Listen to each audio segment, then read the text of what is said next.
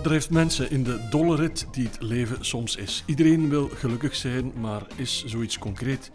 Welke dromen hebben mensen en hoe ver gaan ze om die te realiseren? En hoe kijken ze naar dat stuk leven dat voorbij is en dat wat nog komt? Tweespraak is een niet-alledaagse podcast die spiegels voorhoudt waaruit jij ook misschien iets meeneemt voor jouw bestaan. Pieter-Jan Molly en Steven Vramme zijn daarbij de betrouwbare gidsen. Vandaag leggen we ons vernieuwde vragenparcours voor aan Arnold van den Bossen en Steven van Bellegem. De ene laat mensen lachen en lotto-arenas vollopen met gelaagde comedy. De andere mag zich een echte keynote noemen die met vernieuwende inzichten bedrijven naar hogere niveau stelt. Beide gasten kenmerken zich door een grote drive en mogen zich succesvol noemen. Maar wat is dat ook alweer succes? Welkom Arnold en Steven en welkom in Tweespraak. Heren, ja, welkom. Hallo. Uh, Hallo, goedenavond. De eerste vraag die we altijd uh, voorleggen is, kennen jullie elkaar van ergens? Of, of, is dit de eerste ontmoeting tussen jullie beiden? Het is de eerste ontmoeting, maar ik ken Arnoud natuurlijk van, uh, van wij... zijn, zijn YouTube-video's, van zijn optredens. Ik mm -hmm. ken hem uiteraard. ik, ik, wij hebben elkaar ooit eens gekruist. Jij had, ja, ja, ja. Oei, ik weet dat niet. Je had gesproken voor mij en ik moest na jou komen. En dan, maar jij moest snel weg en aan de technische tafel hebben we elkaar even ontmoet. Maar je had, ja, had het te druk met een organisator hem te bedanken en dan moest je direct weg naar een volgende opdracht, denk ah, ik. Okay. En waar en was dat? Weet je dat? Oeh, nee, dat weet ik niet meer, sorry. Um, maar dan heb ik, ik heb het laatste kwartier van jouw uh, speech gezien. Dus, uh... Oké, okay. sorry dat ik dat niet meer wist. Nee, nee, nee maar ik zat daar. Dus, uh, maar ik ben dat gewoon dat mensen mij niet herkennen. Dus, ja. En heb je iets onthouden van zijn, zijn lezing toen? Of? Uh, ja, eigenlijk. Het was iets wat ik leuk vond, is dat je zo'n allusie maakt op de business consultant en dat je daar een verband legde was met de Bijbel of zo? Of zo'n ja. Bijbelsverhaal of wat? Uh, ja. Wat, het was gigantisch veel op korte tijd, maar ja, het feit is ook, als je zelf moet gaan spreken, zijn je ook, ook vaak bezig met jezelf, met de micro, met de concentratie, dus je probeert een beetje mee te pikken en je kijkt vooral van wat doet de zaal? Is de zaal koud, warm, zitten ze verspreid? Uh, ja, op, wat hebben ze al gehoord? Kan ik erop inpikken? Eerder op de mens zelf die daar staat. Ja, ja, maar ik heb zo een hele tijd dat, uh, de vergelijking gemaakt tussen word-of-mouth marketing en hoe de Bijbel dat, uh, hoe dat deed. En dat was ja. het verhaal dat, ik zeg van, hebt de, de, de oprichter van de katholieke kerk, dat is, dat is Jezus, hè, de CEO van de kerk. En die had een nieuw concept. Hij gaf mensen hoop en hij was succesvol, dus hij had twaalf medewerkers nodig. En um, op zeker moment was hij zo succesvol dat hij zijn bedrijf verkocht heeft. Dus hij ging naar de hemel. Dat is onze lieve Heer Hemelvaart, hij noemt dat. En um, zijn elf apostelen, want er was een en al naar de concurrentie vertrokken. En uh, die die overbleven, die zeiden van oei oei, wij zitten hier en um, onze baas is weg. En wat moeten wij nu doen met dat bedrijf? Dus die hebben dan tien dagen gebrainstormd, wisten niet wat dat ze moesten doen. En um, toen hebben ze hulp ingeroepen van een management consultant. Toen noemde dat de Heilige Geest. Vandaag is dat iemand dat van het. McKinsey. Hè? Dat was dat, was het, dat was het, ja. En die zei van, kom jongens, jullie vier schrijft er een boek over. Dat gaat een bestseller worden. Ja. En ga gewoon naar buiten en verspreid het woord. Dat was de, de ja, vergelijking Dat, ik toen, uh, right. dat ik toen regelmatig gebruikte. Oké, okay, super. Ja, merci om mij te herinneren eraan. Fantastisch. Nu, heren, we moeten er ook niet flauw over doen. We zitten nog altijd in een uh, lockdown-periode die hopelijk in de podcast komt een klein beetje later uit dan dat we aan het opnemen zijn. Maar hoe hebben jullie zelf de voorbije maanden beleefd? Hoe hebben jullie de lockdown en heel de heisa uh, meegemaakt? Arnoud? Um, wel, de, de eerste kwam bijzonder onverwacht binnen. Dus uh, ik heb dan gelukkig eerst die Lotto Arena uh, kunnen doen. Dat is eigenlijk ook een project van uh, jaar geweest, van mijn gans team. Dat is kunnen doorgaan. Uh, ik had wel een orgelpunt gehad. Dus ik had zoiets van, ja, ik heb hier nog een staart daaraan. Uh, mm. Ja, oké, okay, we doen dat nog. Dat is nog een beetje fun. Ik was sowieso van plan van iets minder op te treden, uh, om met andere dingen bezig te zijn. Ik weet nog dat ik in de wagen zat en dat was file hier. En ik kreeg maar telefoons en mails van, kun je hier ook nog spelen en dat ook nog doen en dit. Ik zeg, maar dit kan niet blijven duren. Van waar blijft dat toch komen? Mm -hmm. En dan de volgende dag was lockdown. En, um, en dat was echt van hero to zero. Dat was echt nul. Ik dacht toen eventjes van ja, dat gaat een paar maanden duren en, en, en tegen dan is zomer en is dat weer gedaan, zoals een griepje. Zoals veel mensen waarschijnlijk. En ik ben dan eigenlijk... Ik was eigenlijk wel toen eh, toe aan wat rust in mijn hoofd. Uh, ik, ja, ik denk dat, dat, dat, Steven dat ook kan beamen als je zes tot zeven keer gaat spreken voor het publiek op een week. Altijd in het verkeer zit, altijd ergens gaan eten, ergens anders gaan slapen. Dat dat toch wel in de kleren kruipt.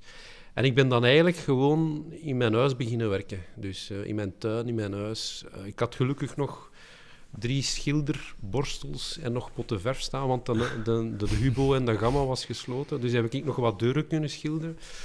En tegen dat dat gedaan was, ging de Hubo weer open. Heb ik dus kunnen ja, verbouwen, metsen, van, alle, van alles en nog wat kunnen doen. Mm Terras aanleggen. Dat was de eerste lockdown. En dan de tweede kwam echt harder binnen, moet ik zeggen. Omdat september, oktober was, waren eigenlijk relatief goede maanden. Je kon dan tot 200 mensen of zo eventjes doen. En je mhm. kreeg dan ook zo'n blendvorm van... We zetten 50 mensen in de zaal en we streamen naar 500. En dat gaf zo... Ja, dat was wel minder dan ervoor. Maar had zo van... Wow, elke week wel iets of wat te doen. En je kon je daarin stellen. En dan ene keer kwam die lockdown en was, was dat van... Verdorie, wat moet ik nu doen? Mhm. En ja, dat, dat, dat, dat, kwam wel harder binnen bij mij. Omdat ja, die winter stond voor de deur. Je, kon niet meer met mensen spreken eigenlijk. Ja, want in de zomer konden we dat in hun tuin doen. En ja, dan, dan is de vraag van wat ga ik nu doen eigenlijk. Hè? Dus, ja. uh, Steven, dat verhaal van Arnoud, is dat een beetje herkenbaar voor jou? Of is dat een ander parcours dat je gelopen hebt? Bepaalde delen zijn, zijn zeker herkenbaar. Uh, maar er zijn ook een aantal omgekeerde emoties bij mij. Het was in het, in het begin was ik heel naïef. Ik herinner mij nog um, dat we, we waren in de krokusvakantie met ons gezin in Tenerife op vakantie. En er was nog niks aan de hand. Mm. En uh, de vrijdag, de laatste dag, kreeg ik een mailtje van een klant die, uh, ik ging een lezing of zes voor hen doen in Europa. En die cancelde die allemaal. En, en, ik weet nog dat ik zo echt geaffronteerd was, dat ik zei tegen mijn vrouw van, dat zal daar niet goed gaan waarschijnlijk, dat die nu corona als excuus gaan gebruiken. Die cancelt hier lezingen tot in juni. Ik zei, dat is toch mega overdreven. Dus ik was een complete non-believer. En um, ja, dan de week nadien, de vrijdag, waren wij lockdown. En dat was voor mij heel heftig, omdat ik had een prachtig voorjaar staan. Ik ging op toffe locaties gaan spreken. Ik ging van hier vliegen naar daar. En keek er echt enorm naar uit. Heel mooie grote podiums. En op, op een week tijd was dat, was dat allemaal weg. En ik was, uh, ik was echt in staat van paniek. Dat was zo de eerste keer dat ik niet goed niet meer sliep. En ik werd wakker om vier uur. Ik liep te wandelen in Knesselaren. Turkus uh, van vijf uur s morgens tot negen uur s morgens. Gewoon mhm. om mij, mij bezig te houden. Omdat ik, ik had echt zoiets van, dat ik ga anderhalf jaar zonder werk zitten. Dit, is, dit gaat heel, heel heftig zijn. Dus ik was in staat van paniek. En dan is er ook bijna twee maanden niks van werk binnengekomen.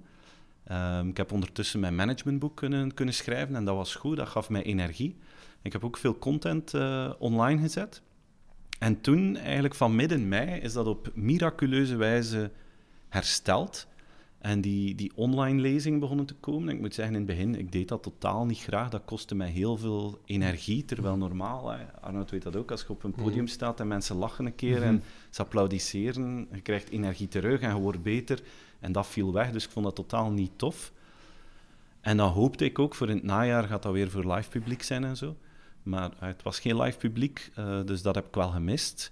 Maar qua, qua aantal lezingen, moet ik eerlijk zijn, mijn, mijn najaar, het is, het is nog nooit drukker geweest dan dit najaar. Het is ongelooflijk hoeveel bedrijven die met die online events kwamen. En ik moet eerlijk zijn, ondertussen doe ik dat eigenlijk ook al graag. En is dat zo meer het gevoel dat je tv aan het maken bent in plaats van dat je theater aan het maken bent.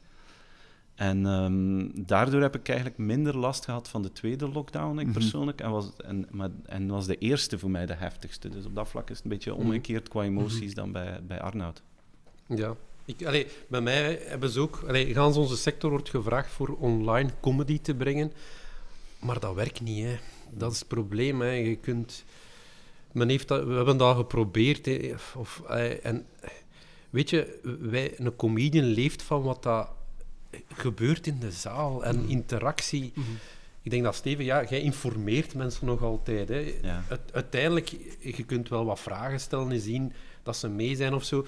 Maar een comedian, je vertelt een grap en, en je zit gewoon naar een zoomscherm te kijken. En dat, dat werkt gewoon niet. Voor, de, voor deze stijl werkt dat gewoon niet. En is daar ook belangstelling voor bij de mensen zelf, denk je?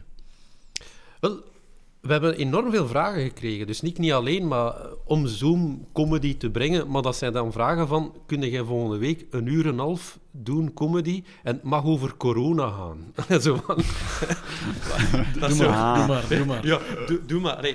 Mensen weten dat iemand een comedy eh, show schrijven, dat is een half jaar tot een jaar werk. Hè. Dat is, allee, Steven heeft hier een boek gegeven heeft daar een jaar aan gewerkt. Tuurlijk is dat een jaar werk. Iets, iets creëren dat van goede kwaliteit is, waar dat de kinderfouten uit zijn, waar dat duidelijk is waarover dat gaat, waar dat de timing goed zit, waar dat de woordkeuze goed zit. Dat is een jaar werk. Hè. Dat, dat kun jij niet gewoon zo vandaag op morgen uh, online brengen. Dat is een ander genre. Ja, dat is waar. Ik, ik probeer soms ook een keer een mopje te vertellen in mijn presentaties. En nu doe ik dat nog altijd. En ik vind dat nog altijd het raarste, dat je in je, in je bureau zit en vertelt iets grappig en er gebeurt niks. En er gebeurt, ja, je, weet, dat, ja. weet totaal niet van, is dat nu een flauwe mop dat ik vertel? Lachen ze een klein beetje? Het nul feedback. Ja, dat vind ik ook het moeilijkste. Die, ik, heb, informeren is veel makkelijker. Ik, ik heb nog zitten denken van zo zelf geluidjes te voorzien met lachbanden of zo. Dat ze, dat ze bij Peter van de Veire doen. Zo. Ja, maar uiteindelijk... Ik dacht, ja... Uh, Vooral omdat het najaar weer goed begonnen was met live optredens van ja, tot 200 uh, eh, mensen in de zaal, dacht ik van het is allemaal niet de moeite om mij te concentreren op, op iets dat, dat online puur gebeurt. Mm nu denk ik er wel anders over, uh, moet ik zeggen. Dus, uh, omdat ik zie dat er bij de mensen wel een gedragsverandering is gekomen, waar dat ze vroeger absoluut live comedy wilden hebben we gezien door met een dvd online te zetten als streaming, dat mensen bereid zijn dat, van dat te kopen. Mhm. Ook zelfs als uh, geschenk voor bedrijven, dus als relatiegeschenk, waar dat vroeger je moet echt eens kunnen vastpakken. Hè. Mhm. ja. Maar weet je wat ik ook, sorry dat ik onderbreek, maar wat ik ook wel um, hoopgevend vind voor jullie sector?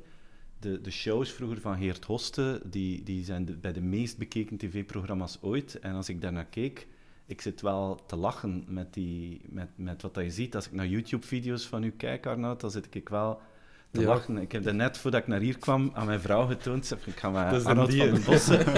en we hebben nog een keer naar uw video gekeken van die PowerPoint. En ik bleef dat opnieuw grappig vinden. Dus voor u is, is, komt de energie van de lach niet terug, maar, maar de mensen kunnen het wel leuk vinden op, op uh, een andere manier dan dat je gewoon bent. En ik geloof ook sterk een keer dat de sluizen weer open gaan en, mm. en dat er weer wat dingen gaan mogelijk zijn denk ik dat gigantisch snel gaat binnenkomen. Ik ging net ook zeggen, zij dat niet bang ook? Ik bedoel, allee, het was ook hetgeen Alexander de Croo zei uh, eerder deze week op de Voca receptie. Zei hij ook van, hopelijk in volgend jaar mogen we terug handen geven en doen. Dat, dat, de druk volgend jaar zal toch immens zijn. Als alles terug normaal is en alles mag terug. En het zal toch een gigantisch druk jaar zijn voor jullie? Ik denk het wel, ja. ja. Maar dat heb je zelf in Dante, je kunt altijd nee zeggen. Hè. Ja. Dus, um... Want er zal ook een overaanbod zijn. Hè? Iedereen gaat willen spelen op datzelfde moment, denk ik. Ja, maar er gaat ook veel vraag zijn. Allee, ik, mhm. En ook de niches. Allee, in, in, mijn sector is het wel zo dat iedereen wat zijn publiek heeft. Uh, ja, ik, daar heb ik echt geen schrik van. Het Sportpaleis, hè, Arnoud? In plaats van de Lotto Arena? Uh, nee, eigenlijk niet. Nee? Nee. Uh, dat is iets... Ik vind dat... Dat is mij vaak al gevraagd geweest, maar ik, ik stond twee keer in... Allee, in de Lotto Arena, 5000 man. En dan is de vraag, wat nu? Mm -hmm. En... Ehm, puur technisch gezien vind ik de Lotto Arena nog een zaal. Je hebt daar voor u een soort parterre waar daar heel wat mensen zitten en dan heb je een soort balkon. Mhm. Terwijl een Lotto Arena, ik weet van de mensen die, die uh, de shows opnemen, van, van collega's of van andere artiesten, dat de show daar gewoon een half uur langer duurt in, in, de, in het Sportpaleis. Door de echo. Dus je zegt daar iets eer dat de laatste van die zaal dat gehoord heeft, zijn er twee minuten verder bijna. En dat, dat geeft geen goede feeling. En mhm. voor mij, eerlijk gezegd, gaat dat mij geen spelplezier geven. Nee. Dus zelfs al zou ik het publiek hebben om dat met een vingerknip te vullen, dan denk ik nog niet dat ik het zou doen, eerlijk gezegd. Mm. We zijn helemaal opgewarmd. Dit was de langste inleiding ooit. Ja, maar wel ook altijd interessant om te weten. Je hebt ook twee professionele sprekers als ja. Daar heb je een foutje gemaakt in combinatie, denk ik. Doen we, doen we. Ja, maar denk dat we wel mogen zeggen, Steven, dat we een kleine vernieuwing hebben toegebracht in onze vragen. Absoluut. De luisteraar die ons volgt, die zal merken dat er een paar nieuwe vragen zijn. En we gaan er meteen eentje in, uh, in de arena gooien. Jullie zijn allebei succesvol, elk op een eigen domein. Ehm, blijft dat succes duren? Uh, hoe, wat doe je daarvoor om dat in de hand te houden? En, waar zie jij jezelf over, over vijf jaar? Kan je dat succes nog lange tijd vasthouden? Steven? Um, ja, wat doe je daaraan? Ik, ik, um, ik, ik doe het in de eerste plaats heel graag. Hè. Ik, uh, ik spreek graag voor mensen, ik schrijf graag, ik maak graag mijn video's. Er is eigenlijk bijna niks van al de dingen dat ik doe dat ik, dat ik niet graag doe. Enkel meetings, dat doe ik niet graag. En, dat is verrassend. Hoe, hoe komt dat dat je niet graag meetings... Uh... Ik vind dat meestal nutteloos en saai. Een waste of time dat je vaak op vijf minuten kunt doen. En we hebben een meeting gepland ja. en dan moeten we daar gewoon lang mee bezig zijn. Ik denk dat daar veel efficiëntie kan gewonnen worden en dat dat vaak bezigheidstherapie is. Misschien ben ik nu te hard, maar ik, dat is mijn opinie. Mm -hmm. Dus dat doe ik niet graag, dus dat probeer ik te vermijden. Dus ik, uh, en ik krijg veel energie terug van wat ik doe, uh, zowel online als van publiek. En ik ben daar heel blij voor. Dus eigenlijk is wat ik hoop binnen vijf jaar, is eigenlijk heel saai. Een beetje meer van, van hetzelfde. Voor, voor corona uh, had ik geluk om heel internationaal te mogen werken. Daar heb ik van genoten. Ik vond het tof om die verschillende culturen te leren kennen. Dat mis ik nu. Ik werk nog altijd internationaal, um, maar virtuele lezingen internationaal zijn heel anders. Hè, omdat ik doe mijn ding en dan is het gedaan en ik zit nog altijd in Knesselaren. Terwijl als je naar Maleisië gaat en je bent dat de avond verdienen en je spreekt met die mensen of gaat met die mensen gaan eten, je hoort veel meer de nuances van de mm, cultuur ja. en dan neem je mee. Mm -hmm. Dus ik, ik hoop dat ik opnieuw internationaal kan en mag uh, werken. Ik hoop, ik heb nu een thriller uitgebracht, Eternal. Ja. Um, ik vond dat heel leuk om te schrijven, ik vond dat heel spannend. Er komen nog twee vervolgverhalen uh, als alles goed gaat. En ik hoop dat die, dat die het goed doen. En heel stiekem, ik ga dat hier gewoon eerlijk zeggen, heel stiekem hoop ik dat, uh, en we zijn daar ook mee bezig, dat dat uh, op zeker moment zou kunnen verfilmd worden wow. of in een serie zou kunnen uh. Gegoten worden. Die vraag of die reacties in die richting zijn, zijn er. Dus, maar dat is een long shot, dus je hebt geen flauw idee of dat dat lukt, hoor ik zeggen. Maar ik wil dat wel proberen. Wie zou die mogen regisseren, die film? Wie zou dat mogen regisseren? Daar heb ik nu eigenlijk nog niet over nog niet over nagedacht. Of wie zou ik... daar mogen in meespelen? Misschien ook een leuke vraag. Daar heb ik wel al over nagedacht. Maar daar hebben we zo een brainstorm gedaan die zo volledig over de top is. Hè. Dan komt het uit bij Matthias Schoenaerts en, en dat soort mannen. Um, dus de, om een idee te krijgen van welke richting dat zou ja. mogen uitgaan. Maar uh, in mijn boek zijn het uh, vooral... De, de hoofdrolspelers zijn voornamelijk dames. Uh, de hoofdrolspeler is Romy Bell, dat is een, een, een, vrouw van rond de, rond de 40. Zwart haar, slim en gedreven. Dus als er vrouwelijke actrices luisteren die graag kandidaat zijn en die zich herkennen, dan heb ik daar heel veel interesse in. Ja, ze mogen bellen. ja, en voor de rest hoop ik dat ik nog altijd uh, een leuk gezin heb met uh, leuke kinderen en een toffe vrouw. Dat is het allerbelangrijkste. Absoluut. Arnoud, je hebt uh, vorig jaar twee keer de Lotto Arena uitverkocht. Dan denk ik, die man zit bijna aan zijn plafond. Is er nog iets meer mogelijk over vijf jaar? Um, goh, ik denk die, die Lotto Arena, ik, ik, ik zou daar wel graag mijn ding van maken. Want ik heb eigenlijk mijn twee shows gespeeld, de vrijdag en de zaterdag, de twee verschillende. En het plan zou zijn dat telkens dat ik een nieuwe doe, dat daar gewoon een dag bij komt. Dus dat ik op een duur aan twee, aan een week Lotto Arena zou zitten of zo. Um, ja, ik, ik, denk dat... Die, die Lotto Arena lijkt mij altijd een schone afsluiter. Um, maar in, in, mijn stijl heb je enerzijds het spelen, maar ook het creëren. En... Mm. Uh, ik had eigenlijk nooit verwacht dat dit zo'n succes zou worden. Ik had eigenlijk zoiets... Ik had na mijn vorige show de vraag gekregen van ja, kun je een iets doen rond bedrijven? Dat lijkt mij plezant ook zo. Ik zei, ik zal iets maken dat ik, dat ik van die vraag vanaf ben. En ik zag, dacht van ja, ik ga dat twintig keer spelen in een cultureel centrum en dan voor de wat voor bedrijven doen. En en dan ben ik wat gediversifieerd en, en kan ik ondertussen andere shows maken. Maar dat is zo succes geworden, viraal gegaan, Lotto Arena... En nu heb ik van ja, eigenlijk, ik zit hier in een positie waar dat bijna geen enkele comedian in zit. Dus uh, over bedrijven is doen, werken, ja, mm. wie kan daar iets mee doen? Dus met die, met die lockdown dacht ik van ja, eigenlijk is dat wel interessant. Um, en waar dat uh, Steven al internationaal bezig is, ben ik dat heel beperkt. Weliswaar in Nederland, in dezelfde taal. Af en toe speel ik een keer in het Engels, dan in, in Brussel of zo. En mijn idee is eigenlijk om, om een soort... Uh, ik zie daar echt potentieel in om, om in meerdere talen te spelen. Mhm. Maar dan ik zelf niet, maar acteurs of mensen dat ik aangetrokken heb. Omdat Mhm. ja, je kunt altijd meer bereiken door in franchising te gaan dan zelf alles te proberen doen. En dat was eigenlijk mijn bedoeling. En we waren daarmee gestart. We hadden al iemand gevonden voor het Franstalige gedeelte. En we waren net begonnen met try-outen en er boden zich andere Franstalige mensen zich aan, uit, uit Frankrijk, uit, uit Canada zelfs, dat we zeggen, maar oh jongens, om, om mijn materiaal te spelen. Dus ehm, dat stond eigenlijk net in de kinderschoenen. Dus ik zie dat mij uitbouwen. Allee, niet alleen natuurlijk, hè, samen met, met, het team dat ik nu heb. En ehm, ja, dan ook wat verder kijken naar wat dat online mogelijk is. Ik ben zelf begonnen met een podcastje. Hè, Zo'n beetje, van, ik ga mij bezighouden daarmee. En dat begint ook zo voeten in de te krijgen.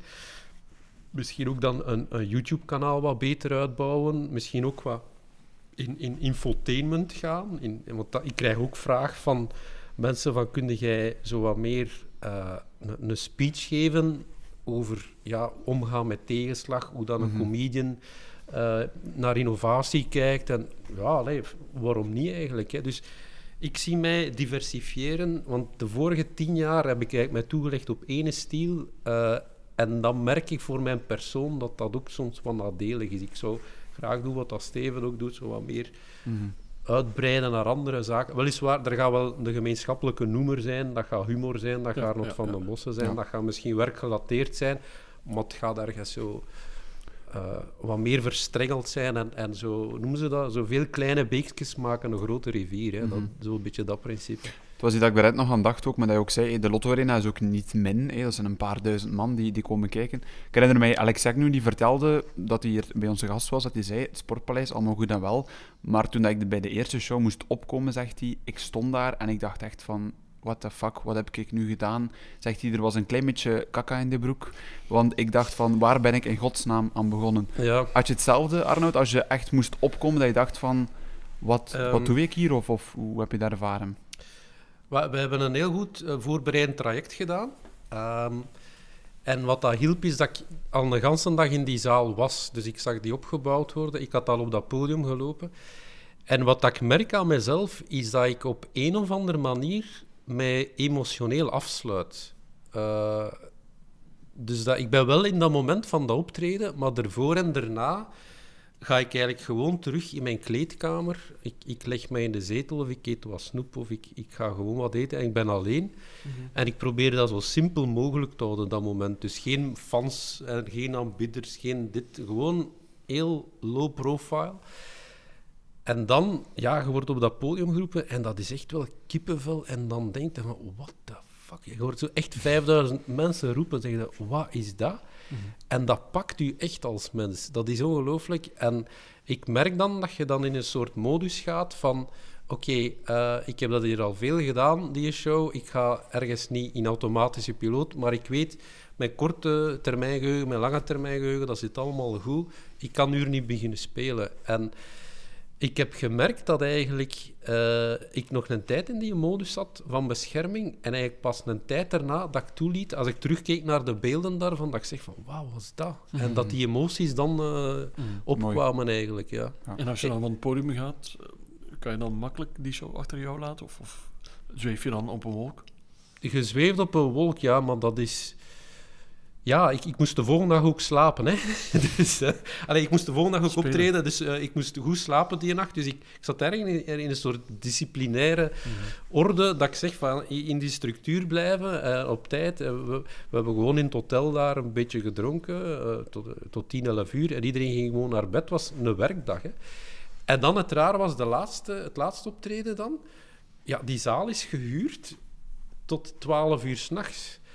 En dan plots komen daar, gaat dat volkjes die zaal uit en met een vingerknip gaat een poort open, rijden daar vrachtwagens binnen, komen daar mannen. En dat is echt puur werk. hè. Iedereen moet hier buiten, hè. iedereen moet hier buiten. En dat, dat geeft zoiets van, ja, we zijn back to reality. Hè. Ja, mooi. En, en, en dus die, die emoties van dat te beleven hebben we tijdens de show zelf, allee, ik dan toch, en dan eigenlijk een hele tijd daarna eigenlijk komt dat weer boven. Ik denk dat dat een beschermingsmechanisme is. Want ik weet bij, de, bij de, het, af, eh, het afsluitapplaus dat ik het echt wel lastig had. om, om, om mij staande te houden eigenlijk. Dus, ja. Oké. Naast een enkele nieuwe vragen hebben we in deze episode ook nog de vertrouwde vragen De eh, klassiekers. die, die er zijn, de ultieme klassiekers. We gaan gewoon eigenlijk overgaan, Steven, naar mijn favoriete vraag. Ehm, ik ga die beginnen met te stellen aan, aan eh, Arnoud. Wat is je ultieme guilty pleasure? Ga, weten we, tegenwoordig, ik, doe ik ben ingenieur van opleiding en nu met de lockdown, als ik alleen thuis ben, dan kijk ik dus naar YouTube-filmpjes waarin wiskundige principes worden uitgelegd. Ik, dat is het getal e of eh, de stelling van Pythagoras op een andere manier bewezen. En dat is zo, dat is zo geweldig.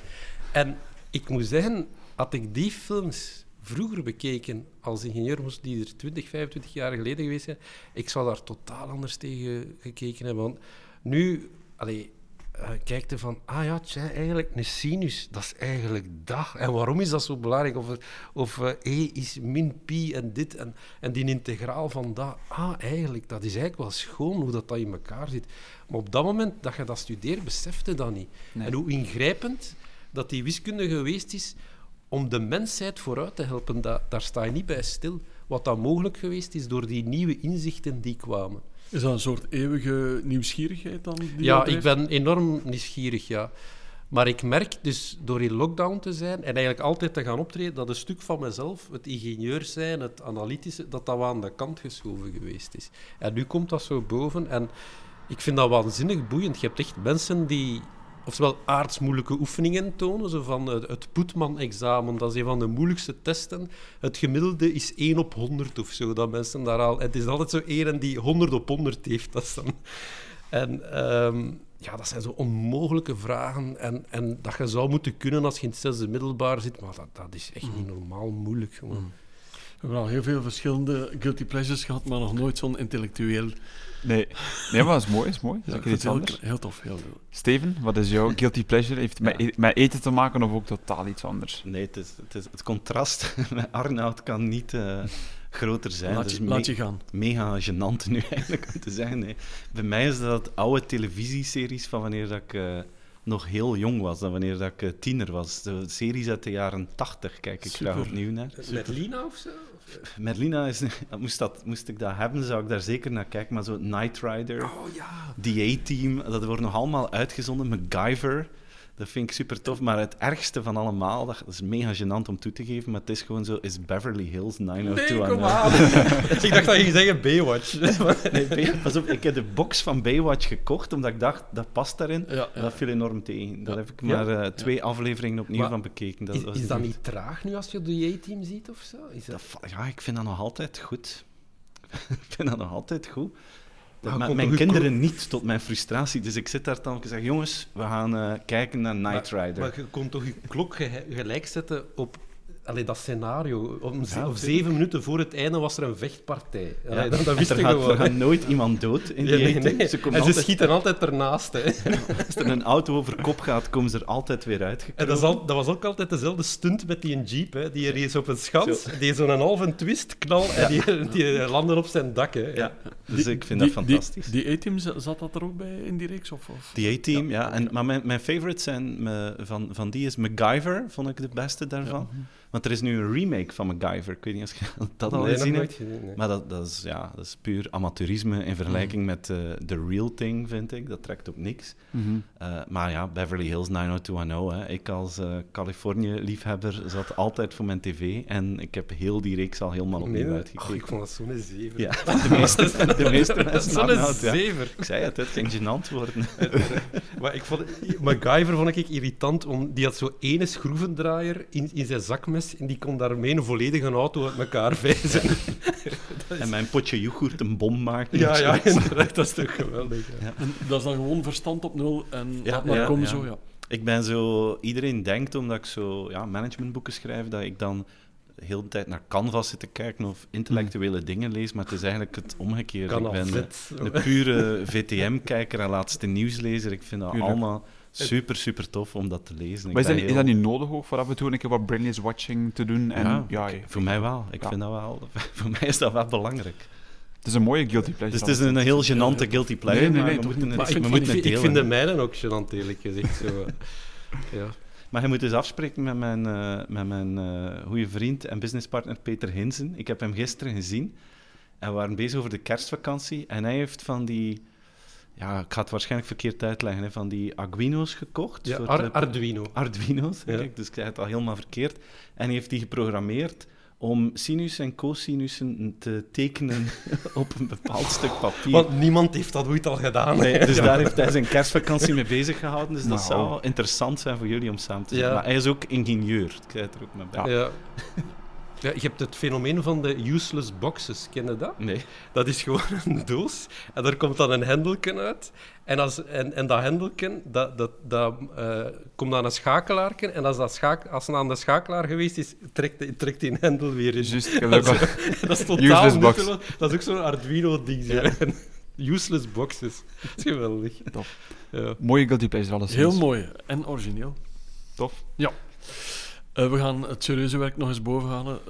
Jouw, jullie leven eh, kent af en toe wendingen, denk ik, onverwachte passages. Eh, wie of wat heeft jouw leven voor een klein of een groot stuk ergens veranderd? Ik denk, Steven, dat we met jou kunnen beginnen. Ja, ehm, ik ga dat op professioneel vlak doen, hè, want uiteraard, kinderen en zo veranderen hun leven volledig. Maar op professioneel vlak, ehm, vind ik, is de, de grootste impact gekomen van Rudy Moenaert. Eh, Rudy Moenaert was mijn professor marketing eh, in het laatste jaar aan de universiteit. En ik was een eh, gemiddelde student en soms men, met de hakken over de sloot student op de universiteit. Ik was meer geïnteresseerd in de context van studeren vaak dan het studeren zelf. Maar dan kom je in, ja, dan De- kom je de in dat context laatste van het studeren. Ja, ja de Ja. context van het studeren. En dan kom je in het laatste jaar, marketing. En dan komt daar een eh, prof die toen ja, midden de dertig was, zo. Rudy Moenaert. En dat was, eh, dat was pure rock and roll. Dat was zo totaal anders dan we al meegemaakt hebben. Die, die gaf les op een, een, een supercoole manier. Die had voorbeelden, die had ook een eigen consultingpraktijk. En ik was daar enorm door geïnspireerd. En die, die heeft mij enorm gemotiveerd om eh, mij daarop toe te leggen. En ehm, ik wou echt scoren op zijn vak, ik weet dat nog. Ik, ik heb echt mijn best gedaan om daar te scoren en dat is dan ook gelukt.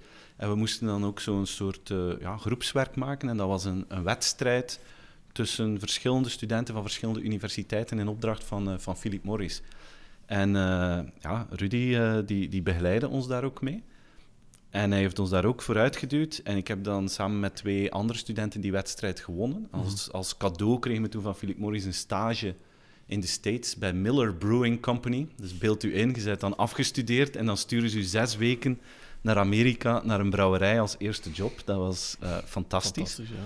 En ik heb ook mijn thesis bij Rudy dan uiteindelijk gedaan en alles liep daar goed. En hij heeft me dan mijn eerste job gegeven. Hij heeft mij als assistent aangeworven op Vlerik. En eh, dus ik vond dat super. En eh, na een week of twee zegt hij, ja, Steven, het is hier de, de masterstudenten. Binnen vier weken is het aan jou om daar les aan te geven. En dat was voor mij echt de most scary moment in my life. Want dat waren jongens en meisjes waarmee dat ik samen gestudeerd had, die plots nog een jaar Vlerik deden. En ik moest daar les aan geven. Die hadden heel mijn historiek gezien. En Met betere punten als ja, die hadden betere punten dan mij. En ik dacht van ja, dat gaat hier een, een fiasco worden. Hè. Dat wordt een crash and burn tot en met. Maar hij heeft mij daarin begeleid, hij heeft mij dat geleerd. ehm, en dan uiteindelijk voor de leeuwen gegooid. En dat, dat ging niet super, maar dat was geen afgang. Dus dat viel mee en ik had het respect gewonnen. En dat heeft mij vertrouwen gegeven. En dat heeft ervoor gezorgd dat ik plots dacht van... Hé, dat presenteren, ik vind, dat, dat gaat wel lukken. Mhm. En heeft mij dat meegenomen. Ik weet dat nog, onze eerste consultingopdracht, dat was voor 3M, groot project. En ik keek daar naar op, hè. dat was zo het grote 3M. En we mochten voor dat management een tweedaagse gaan geven. En ik moest daar een, een half uur in presenteren. Stress tot en met. Mhm. En ik heb dat niet goed gedaan. Ik was, eh, ik was zenuwachtig en dat kwam gestuntelig of stuntelig over. En ik voelde mij daar niet goed bij. En hij heeft mij dat ook gewoon gezegd, van dat was niet goed. En dat komt omdat je te weinig vertrouwen had. Had dat en dat en dat anders moeten doen. Je hebt eh, te weinig geoefend. Het was niet goed genoeg. En ik heb dat ter harte genomen. En sinds dat moment heb ik dat helemaal anders beginnen aanpakken en, en was ik gelanceerd. Dus hij is voor mij wel de persoon die Mhm. mij op professioneel vlak Ja. motivatie gegeven heeft en gelanceerd heeft. Amai. En vandaag zijn we nog altijd heel goede vrienden. Mhm. En dat is super Zou je fijn. zonder Moenaert iets, iets helemaal anders gedaan hebben, denk je? Veel kans, ja. Ja. Het was het traject dat ik nu doe, wat ik, ja, dat is niet iets wat je denkt dat je gaat doen als je 18 jaar bent. Hè. Ik dacht Mhm. van, ik ga ergens bij een of ander groot bedrijf terechtkomen. Ik heb TEW gedaan, dus dat is zo'n typische traject. Eh, maar eh, ik ben hem heel dankbaar dat hij mij op dat pad heeft gezet. Mooi. Arnoud, wie of wat heeft jouw leven een, eh, een kentering bezorgd? Goh, verschillende zaken, ook, vaak ook mensen dat ik niet kende of zo. Hè. Ehm, maar de, de persoon, denk ik, allee, als ik professioneel kijk, denk ik de, een van de meest doorslaggevende punten was toch de, de kennismaking met mijn agent of mijn manager dat ik nu heb. Dus, eh, Chris. dus, ja, Chris, ja. Dus eh, het, het ding was dat wij alle twee in een fase zaten van wat gaan we er nu doen met ons leven? En, ehm, en eigenlijk was het eh, was simpel. Hè. Dus comedy stond toen nog in kinderschoenen in België. Had al een paar vedetten, om het zo te zeggen. Ik denk dat Wouter de Peré opkwam of zo. Hier en daar was er wel een keer een tv-programma waar dat je als comedian in kwam. Maar een carrière of een, baan was dat nog niet. Hè. En... ehm, ik had dan toen net de Comedy Cup gewonnen. eh, en dat was zo van, ja, even op rozen lopen, allee, op hoogskoes lopen. En dat was plezant. En ik dacht zo van, ja, ik ga een jaar loopbaanonderbreking pakken. Dan heb ik toch, eh, toch een keer een tof jaar gehad. En dan ga ik weer verder werken, want meer zag ik niet eigenlijk mogelijk in België. En hij zei eigenlijk, kijk, weet je, ehm, ik wil met u samenwerken. Ik heb hier een artiest die te veel werk heeft. Ik zoek een vervangprogramma, maar ik wil uw management doen, maar eigenlijk heel simpel. Ehm, ik werk nu halftijds, zegt hij. Ik kan voltijds gaan, maar de enige voorwaarde dat ik voor u ga werken, is dat jij uw werk opzegt. Eh, want je kunt niet ondernemen eh, om, na vijf uur s'avonds. En eh, dat gaat niet. En en we hebben dan gezegd, oké, we gaan dat doen. Allee, ik had ergens een verzachtende overgang door, dat, door die loopbaanonderbreking of zo, dat toen nog mogelijk was. Maar eigenlijk, dat was wel de zet om effectief naar een professionalisering te gaan van wat, wat dat ik deed. En, en dat was echt de stap dat je moet nemen om ondernemer te worden of zelfstandige, is echt alles laten vallen en springen eigenlijk tezamen. Hè. Dat is wel een, dat is een grote sprong in het onbekende voor jou. Ja, ja maar weet je, dat vangnet was er nog altijd. En als je de echte berekening maakt, ik ben nog altijd ingenieur.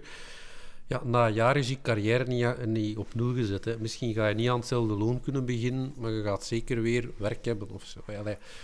En, en de job dat ik doe, een micro, een kostuum en, en een auto, en je investering is gedaan. Hè. Dus dat is niet dat je daar een fabriek zet of zo. Hè.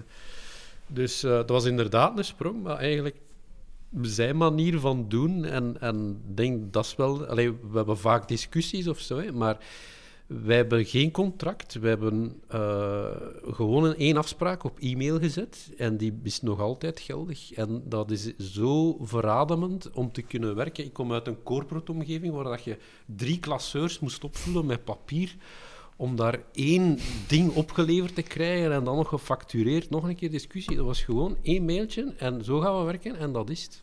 En, en dat werkte. En, en dat geeft zo'n vrijheid om te ondernemen. En, en dat vertrouwen is er nog altijd. En, en eh, hij heeft zijn leven, ik het mijne. We hebben een heel goede verstandhouding. Maar het is niet dat we allee, gaan samen gaan biljaren of gaan dingen gaan doen. Dat is allemaal niet nodig. Maar eh, denk dat dat toch wel iets, iets enorm- belangrijk was eh, voor mijn carrière, van zo iemand tegen te komen. Hij, hij was toevallig ook een ingenieur-architect met een vlerik en dat gaf mij ook het vertrouwen van oké, dit is iemand van niveau die ook die, die sprong maakt. We kunnen samen iets in die sector hier komen doen eigenlijk. Oké. Jullie zijn uiteindelijk allebei door iemand in, de, in jullie sector beland. Dat vind ik ook heel belangrijk. Maar stel je voor dat jullie morgen allebei een totaal ander beroep moeten doen. Ik zal ik het jullie zeggen, jullie zijn vanaf morgen eindredacteur van alle kranten in België. En jullie mogen morgen op die editie van alle kranten nationaal één quote drukken. Die quote staat gewoon vooraan, niets anders erbij. Wat wordt die quote, eh, Steven? Wat wordt die quote? Ehm, ik zou daar iets op zetten van ehm, live your dreams. Dat ik, ik geloof daar enorm in. Ik geloof enorm in het uitspreken van je eigen dromen en dingen die je graag nog een keer zou willen doen in je leven. Dat is verder dan een bucketlist, hè, maar echt zo dingen dat je zegt van dat, dat zou ik willen, willen meemaken, dat zou ik willen doen, dat zijn mijn ambities. En dat durven uitspreken. En ik geloof erin als je dat uitspreekt, dat je een zaadje plant om ook in die richting bepaalde beslissingen te gaan nemen en bepaalde keuzes te gaan, uh, te gaan maken. En ik heb het gevoel dat te veel mensen vastzitten in hun alledaagse routines, waar dat op zich niks mis mee is, maar, maar dat ze toch onderhuids bepaalde dingen hebben dat ze graag zouden doen, bepaalde passies die ze niet ontwikkelen. En ik denk als je dat wel doet, dat je daar gewoon gelukkiger van wordt. Mm. Ja. En maak, maak dat eens concreet voor jouw leven. Heb jij dan zo'n droom die je nog in je achterhoofd zitten hebt? De verfilming van zijn boek. Ja, dat is nu een, een concrete. Maar ik, ik heb al allerlei rare dromen gehad die op een of andere manier uitgekomen zijn. Dus uh, ik ben bijvoorbeeld een heel grote Disney-fan. Oh, er met twee.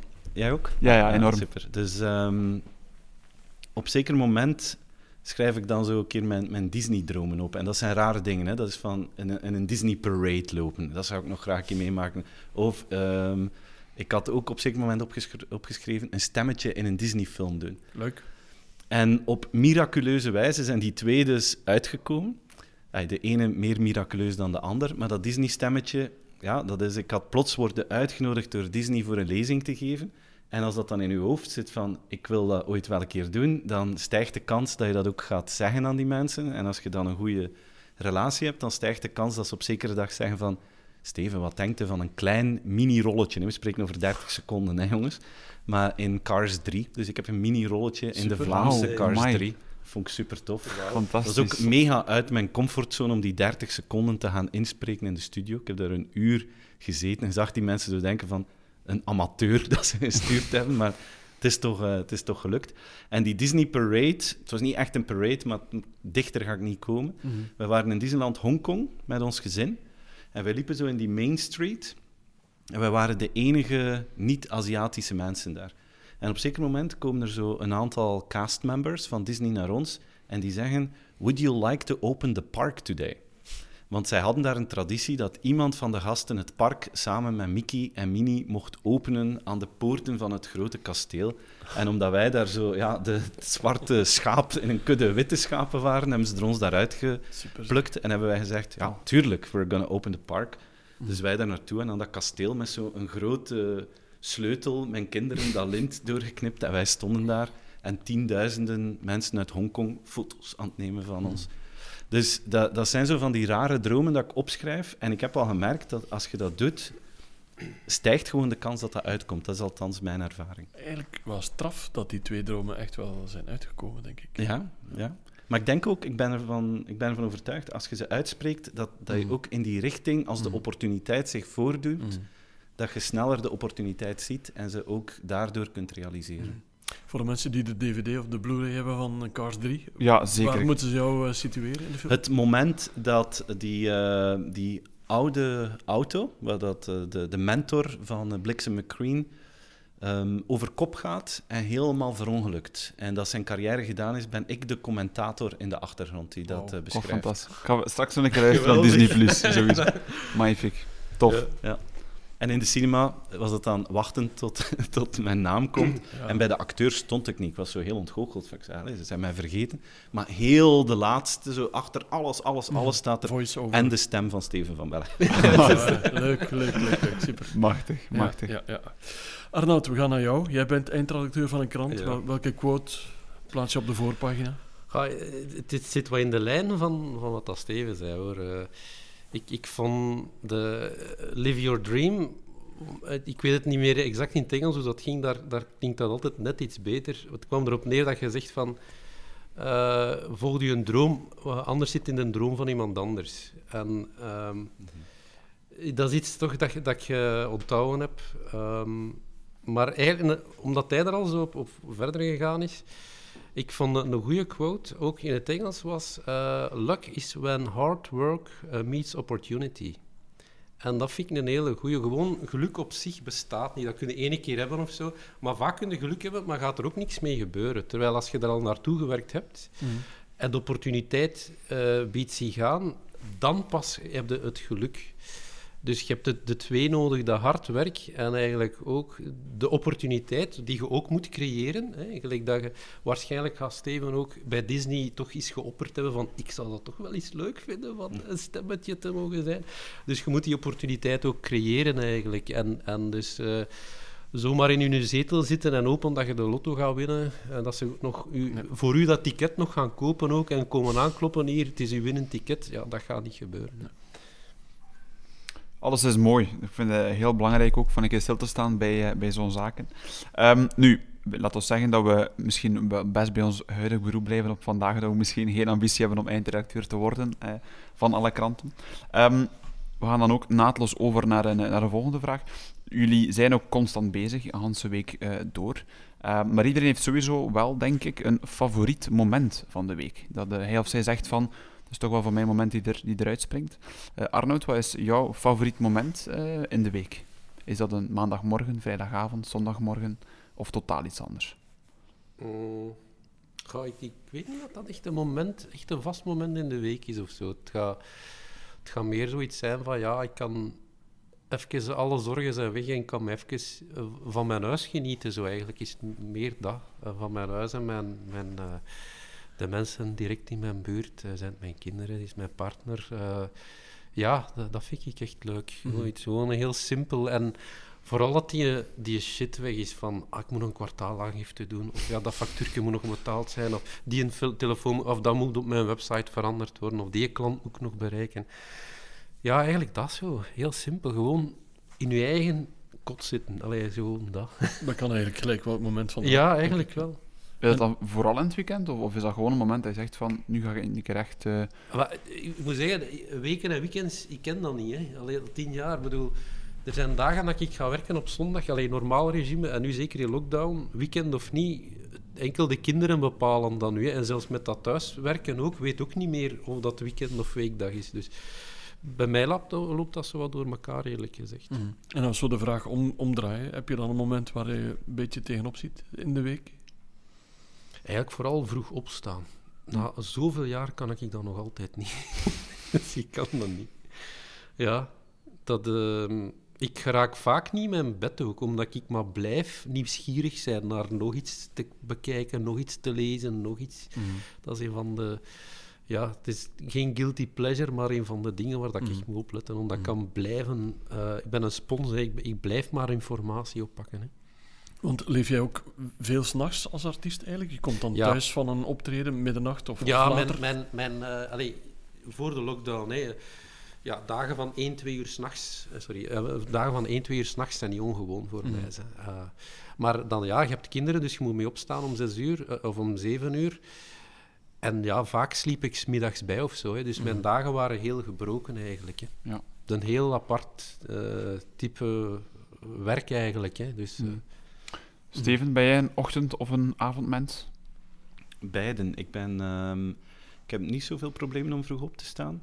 Maar ik zit ook graag lang wakker. Maar uh, de middag is voor mij het moeilijkste moment van de dag. het, het klopt Ik ben zo de middagdip persoon ja. en een strong believer in powernaps. Ja? Ja. Dat je effectief zelf ook doet dan, een powernap. Ja, dat, nu, nu ben ik minder onderweg met de auto, hè, maar ik heb nog dikwijls uh, 20 minuutjes aan een benzinestation, powernap en dan weer door als ik voel dat ik moe ben met de, mm. met die, de auto. En die helpen effectief? Ja, bij ja. mij wel. Ik, of uh, vroeger in het vliegtuig, zo vlak voordat we landen, kon ik, ik, ik kan redelijk krap op commando slapen. En dan, uh, als we landen en je mag niet meer op je computer bezig zijn of zo, dan zei ik, oké, okay, nu 20 minuten en eventjes 20 minuten slapen en dan was ik weer fris man. En ja. slaap je echt? Ik denk het. ja. Ja, wel, wel. Ja, ik, ik kan wel. dat niet. Ik kan dat niet. Ik slaap, ik moet echt zo tussen 1 en 3 bijslapen in mm. een bed. Dus, uh, dat, dat is wel een talent waar veel mensen jaloers op zijn, denk ik. Ja, uh, ik kies altijd bijvoorbeeld in een vliegtuig als ik alleen reis het, uh, de window seat, omdat je dan je hoofd daar kunt ja. tegenleggen bijvoorbeeld. En dan rap 20 minuutjes daar mm. tegen je hoofd leggen, ja, dat werkt mm -hmm. bij mij. Mm -hmm. En heb jij eigenlijk een favoriet moment in de week? Goh, eigenlijk net hetzelfde als Arno. Het moment dat je zegt van nu eventjes aan niks denken, gezinsmoment is dat bij mij. Uh, dat is meestal in het weekend. Ik heb een paar jaar geleden uh, afgesproken met mijn vrouw dat ik in het weekend geen lezingen doe. Mhm. Soms moet je wel eens vertrekken ergens naartoe, maar dat is eerder uitzonderlijk bij mij. Dus Mhm. ik heb wel die weekend-week-situatie. dus dat is meestal wel in het weekend. Vrijdagavond is typisch fam- familiemoment bij ons. De, de lunches, de zaterdag en de Beverly Hills. En Beverly zo. Hills aflevering erdoor. Ja, want De dat, Masked Singer met onze kinderen, dat soort dingen. Ja, voilà, dat voilà. is de, ten huize van België. want dat vraag ik mij ook af. hé, je boek, je lezingen, het is allemaal hé, digitaal, allemaal rond de toekomst, allemaal rond zaken en bedrijven en, en personen verbeteren. Maar kan je dan ook echt even offline zijn, of is dat heel moeilijk? Dat is heel moeilijk. Ik Ja. ben echt wel verslaafd aan mijn, eh, aan mijn telefoon. Ja. En op dat vlak eh, volg ik ook Arnoud. Ik ben ook heel nieuwsgierig. Mhm. En eh, het is ja, bijna verslavend. Dat van zodra dat ik denk dat ik een minuut tijd heb, dan ga ik krap eens iets lezen. En mijn, Mhm. ik zit niet superveel op social media. Ik zit meer gewoon Ja. te lezen en, eh, en, en dingen op te zoeken en dat soort eh, En zaken. ga je dan effectief slapen met je smartphone en sta je op met je smartphone? Of, of hou je Nee. echt wel vast aan wat schermvrije tijd, eh, net voor het slapen gaan bijvoorbeeld? Nee, daar hou ik niet, daar hou ik niet aan vast. De laatste seconde voordat ik ga slapen is, of voordat ik naar boven ga, is mijn telefoon. Mhm. Maar ik neem hem niet mee naar onze, naar onze slaapkamer. Ja. Maar als ik beneden kom, nu met de corona, heb ik zo'n reflex. Dat is eigenlijk stom, hè? maar het eerste dat ik doe, zijn die Mhm. coronacijfers eh, bekijken. Dat is mijn Mhm. eerste werk. En dan door het laatste nieuws-app scrollen, Mhm. de tijd en het nieuwsblad. Mhm. En dan ben ik toch alweer 20 minuutjes vertrokken. Mhm. Ja. Dus als je op een dag jouw gsm kwijtspeelt, is dat dan een grote ramp voor jezelf? Ja, eigenlijk wel. Ik moet daar eerlijk in zijn. Dat zou, ik zou, mijn doelstelling zou zijn zo rap mogelijk nieuw en zo rap mogelijk weer online kunnen. Mhm. Erg, hè? Ja, erg uiteindelijk, ja. Ik herken dat wel, maar aan de andere kant, ja, als, je daar, allee, als dat voor jou werkbaar is, waarom niet? Hè? Er zijn veel mensen die zeggen van schermtijd is dode tijd, maar aan de andere kant, ja, als dat jouw eh, nieuwsgierigheid prikkelt, waarom niet? Als je er rustig van slaapt. Ja, ik slaap heel goed. Ja, voilà. Ideaal.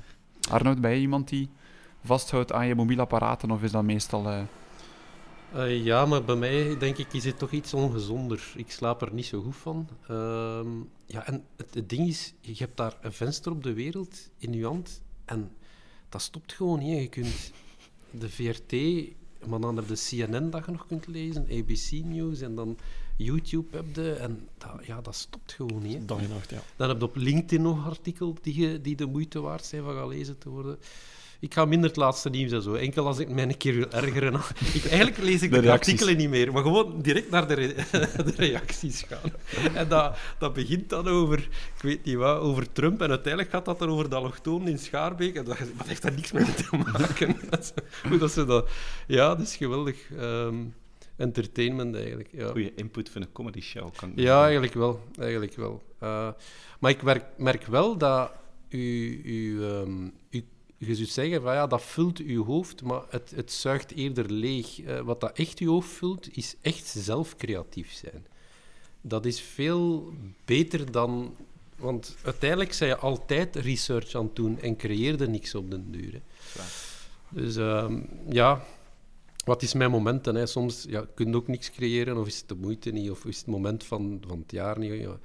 En dan ja, doe je dat. Hè. Dus, eh, Maar eh, ja, ik probeer wat erop te letten. En in het begin van de lockdown was ik bezig met die cijfers, maar nu minder. Ik, ik, ik heb gewoon in mijn hoofd van, dat gaat nog een half jaar tot een jaar duren. Ja, en we ja, zien ja. wel. Mhm. Geld, laat ons eh, daar eens eh, even over praten, hè, over dat onderwerp. Ehm, het geluk zit in kleine dingen, zegt men wel eens. Ehm, dan komen we automatisch bij de vraag uit, wat is je beste aankoop van maximaal 100 euro? We hebben al gekke antwoorden gekregen. We zijn super benieuwd naar jullie antwoorden op die vraag, Steven. Beste aankoop voor minder dan onder 100 euro. Ja, diverse dingen. Hè. Een, eh, een, een, een, een fles wijn dat je veel plezier aan beleeft en dat je een herinnering aan hebt, die zijn er, eh, die zijn er zeker bij. Ehm, maar ik, ik denk in zijn totaliteit dat dat voor mij tickets van eh, events en, en, en optredens en zo Mhm. zijn. Als ik denk bijvoorbeeld, een van de, de leukste optredens voor mij persoonlijk is eh, het concert van Coldplay in België. Mhm. Dat is twee jaar geleden of Ja. zo, denk ik. in Brussel. Ik weet niet meer hoeveel dat, dat kostte, waarschijnlijk vrij veel. Het zal waarschijnlijk 80 of Ja, 85 zoiets. euro geweest zijn. Was dat ook? Maar ik vond dat echt fenomenaal. Ik had het gevoel dat ik in een andere wereld was. Dat was zo de vrolijke wereld, dat je niks meer met alle miserie te maken hebt. En ik, eh, ik heb die Ik luister ook nog heel vaak naar die, naar die, naar die live versie van die, van die CD. Je kunt Ja. dat eh, op Ja. Spotify en zo beluisteren. Juist, juist. En ik heb er nog altijd plezier van. En we zijn met een groep vrienden geweest. Dat was toen, denk ik, ook 3 of 34 graden. Zeer warm. En ik heb daar ongelooflijk goede herinneringen aan, aan die, eh, aan die avond. En dat is nu één voorbeeld, maar er zijn nog zo momenten. Hè. Ik kan echt plezier beleven van zo een, een live experience en dat mee te maken en die energie te voelen. Ik heb daar lang deugd van, eigenlijk, van zo'n ding. Oké, dus echt ervaringen dan. Ja. Dus een, een mooie. Arnoud, dus hebben we jou iets tastbaar of ook een eh, ervaring? Ik, ik heb vaak ervaringen die zeer intens zijn, maar vaak is dat meer individueel. Eh, Dat ga je misschien jullie, jullie verbazen, maar eh, ik kan niet op een weide staan en kijken naar Coldplay. Ik ben niet op mijn gemak. Ik kan dat gewoon niet. Dus eh, Is het de massa die jou dan... ja, Ja. Ik, ik, ik, ben, ja, ik heb dat al van kleins af al dat ik dat niet graag doe. Eh mij op podiums te staan, sta ik niet in de massa. Hè. Kan ik zelf voor die sfeer zorgen. Hè. Dus, eh, Maar op een of andere manier lukt mij dat niet. Ehm, ik heb daar altijd slechte herinneringen aan. Ehm, maar ja, ik, ik, heb moeten, ik heb eens moeten denken aan die vraag. Het, het, is misschien niet dat echt wat dat mij, mijn beste aankoop ooit is, maar tijdens de lockdown heb ik iets kei onnozel gekocht. Eh, en dat was een klein pl- printplaatje op, op Amazon, want je kunt dat nergens vinden. Dat is 15 euro. En je kunt dat aan je automatische poort hangen. En daarmee kun je dan via je gsm je poort bedienen, waar ook in de wereld dat je zit. Is dat niet levensgevaarlijk, Arnoud? Dat ik per ongeluk zo... Ja, maar ik ben ingenieur, wij weten wat dat gevaar is. Voor mij zou dat een ramp zijn. Eh, nee, ik bedoel, de aansluiten zelf, en dat, dat lukt dan niet. En dat is een beetje dat, dat verloren ingenieur zijn dat weer opkomt, denk ik. En zo die overwinning van het kan, en ik heb even het systeem, want normaal gezien du- kost dat 300 euro, ik heb het kunnen hacken aan 15 euro. Zo die, die overwinning, ik heb het zelf gemaakt. En dus als er, ja, onlangs stond er iemand mij geschenk, eh, een pakje aan de deur, ik was niet thuis, hup, via de gsm. Eh, op 20 kilometer ervan ging de poort open. Allee, het gemak dat mij dat biedt. eh, ik heb het direct bij, eh, bij mijn, mijn ouders ook mogen installeren. En, ja, dus, ja, wel, die, die dingetjes, dat, dat maakt mij soms zo gewoon, gewoon gelukkig. Dat ik zoiets iets klein heb, en dat ik daar zelf mee iets boetseer of iets maak, en dat dat dan nog werkt ook. Zo. Dat, dat, dat is altijd zo'n overwinning. Dus ook iets creëren, denk ik. Hè? Als Ja, je jou, jou en iets, een probleem oplossen. Zo. Ja, dat, dat, dus een, ja, een pakje dat niet afgeleverd wordt, een, een kuisvrouw die niet binnen kan, iemand die een, een komt teruggeven of zo, en je bent niet thuis. Ja, dat is... Ja, eh, gewoon niet zozeer dat, dat gebruiksgemak, maar het feit dat ik dat zelf kunnen doen heb, uitpuzzelen. Ik heb daarvoor eerst drie uur gekeken op YouTube naar andere mannen die dat dan doen met soldeerbout, en dat je zegt, ja, dat moet anders. hè. Ja, dat is gewoon dat creëren, denk ik. Zo dat bezig zijn en, en ja, ergens de illusie hebben van dat je ja, het is systeem wat te slim af bent geweest. Ook zo denk ik dat er ook wat in zit. Ja, want creëren en illusies creëren doen mij een klein beetje denken aan, aan magie. Ja. En daar ben ik ook wel heel benieuwd naar. Maar eh, stel, Arnoud, dat je morgen een magische gave zou mogen bezitten. Wat zou, die, wat zou voor jou die magische gave dan, dan Ja. zijn? Ja, eh, ik weet niet, ik, ik, ik, ik heb nog gegoocheld, hè, dus ik heb dat nog ooit gedaan. Ik denk, wat dat voor mij, denk ik, de, de meest magische eh, gave zou zijn, is dat je de beweegreden en de gedachten van iemand anders kunt zien en begrijpen. En dat, denk ik, gaat zoveel oplossen, eh, dat je echt kunt snappen waarom dat iemand kwaad wordt, gekwetst, waarom dat er ruzie is. Want vaak zitten zodanig naast elkaar dat het, ja, dat, dat het quasi hopeloos is om het conflict op te lossen. Dus ik denk dat. eh, Wordt, is- wordt dan alles niet een beetje voorspelbaar, denk ik? Nee, juist niet, want eh, iedereen zijn gedacht verandert ook met de situatie. Hè? Allee, ik bedoel, of, eh, ja, dus dat je ergens dat kunt voelen of, of weten wat dat de andere voelt of denkt. Hè? Dus, En, en zie je dat als iets on demand of effectief iets, iets permanent? Want ik denk, als dat permanent zou zijn, is dat niet eng dat iedereen jouw gedachten leest? Is dat niet net hetgeen dan, dat nog pri- echt, echt, echt privé is, jouw eigen gedachten? het zou eerder ja, op demand zijn, maar je hebt daar zo die film... What Woman Wants. Ja, zo, ja. Maar het zou iets, iets eleganter zijn wat ik in mijn hoofd heb. Maar het is, uh, alhoewel dat dat wel permanent zou aan mogen staan. Ook van, Ja. Ehm, nee, ik denk on-demand eigenlijk. Zo, dat, dat je er zo bijgeroepen wordt, gelijk die serie Heroes in tijd. Zo, ik weet niet. Heb je die nooit gezien? Dat, iedereen had zo'n speciale gave. En er was zo'n mens van Haiti bij. Die had zo de gave om eh, dan anderen uit te schakelen en, en gedachten te lezen. Dus de, de gave van de anderen uit te schakelen. Dus ja, dat, dat lijkt me wel een heel interessante. Zo. Vooral om uit die conflicten... Allee, gelijk, ja, het gaat later uitgezonden worden, maar nu is, is het congres eh, bezet geweest. Ja, van die mannen die dat bezet hebben, wat gaat er om in hun hoofd? Hè? Dat je tenminste kunt argumenteren. Hè? Want allee, er is daar een heel interessant boek over, waarom iedereen altijd gelijk heeft. Hè? Dus je, het heeft gewoon geen zin van iemand die overtuigd is van het tegendeel te overtuigen. Hè? Je moet eerst zijn overtuiging kennen. Hè? En dan pas kun je naar conflictbemiddeling gaan. Hè? Voor de mensen thuis, dit wordt uitgezonden eh, begin januari. Ja, oké. ja, sorry. opgenomen. Oh ja. Steven, ehm, magie, magie is Disney, Disney is magie. Heeft het daar iets mee te maken of is het totaal een andere magische gave dat je zou willen bezetten? Totaal eh, andere magische haven. Oké. Ehm, ik zou graag zo'n onuitputtelijk geheugen hebben. Ik ben soms zo ontgoocheld in mezelf dat ik van alles lees en, en soms maak ik er zelfs video's van. Ik heb mijn wekelijkse video met de, met de updates en ik heb daar cijfermateriaal in, maar, maar soms ja, ben ik dat dan een tijd nadien weer vergeten. Er komt zoveel op mij af. En ik zou zo graag alles dat ik lees en dat ik interessant vind, gewoon onthouden en on the spot altijd kunnen terug bovenhalen. Ja. En ook de kleine extra feature erbij om gezichten en namen perfect te kunnen Ja. matchen. Dat kan ik verstaan. Dat zou ik zo graag kunnen. Het is zo vaak dat ik dat zo ambetant vind dat er iemand komt en zegt: Ah, Steven, hoe is het? Eh, Lang geleden. En dat ik in mijn hoofd op zoek ben van wie zij jij? En Best, welke- best frustrerend, denk ik. ja, Ja. En, en je wilt dan op zoek gaan naar, En- naar haakjes om ze te. En, en, en ik denk in ons beroep kom je soms 500 man tegen op een week of zo. Allee, waarvan dat je er 50 echt ziet van dichtbij. Die spreken u aan, maar dat is, dat is weg uit je geheugen. Hè. En, en wat ook zo, soms is dat je zo iemand kent van op de tennis, altijd in tenniskostuum. En, soms, en dan staat hij aan de kassa in de Deleuze. En je weet niet wie dat, dat is. Hè. Want die heeft op dat moment geen, geen tenniskostuum aan. Dat is waar. En dat is zo vervelend. Hè. En ik weet niet of dat jij dat ook hebt, maar dat is precies sinds dat ik dit beroep doe, dat mijn geheugen zoiets heeft van. Het is toch de moeite niet van die namen te onthouden. Ik kon dat vroeger beter, maar sinds dat ik op het podium sta, Mhm. Is dat precies verslechterd gewoon. Ja, ik dan mijn hoofd hetzelfde. zegt van. We gaan ons daar niet mee bezighouden, want volgende week is het weer iets anders. Ja, net hetzelfde. Vroeger kon ik dat perfect, maar nu is dat een zeef op dat vlak.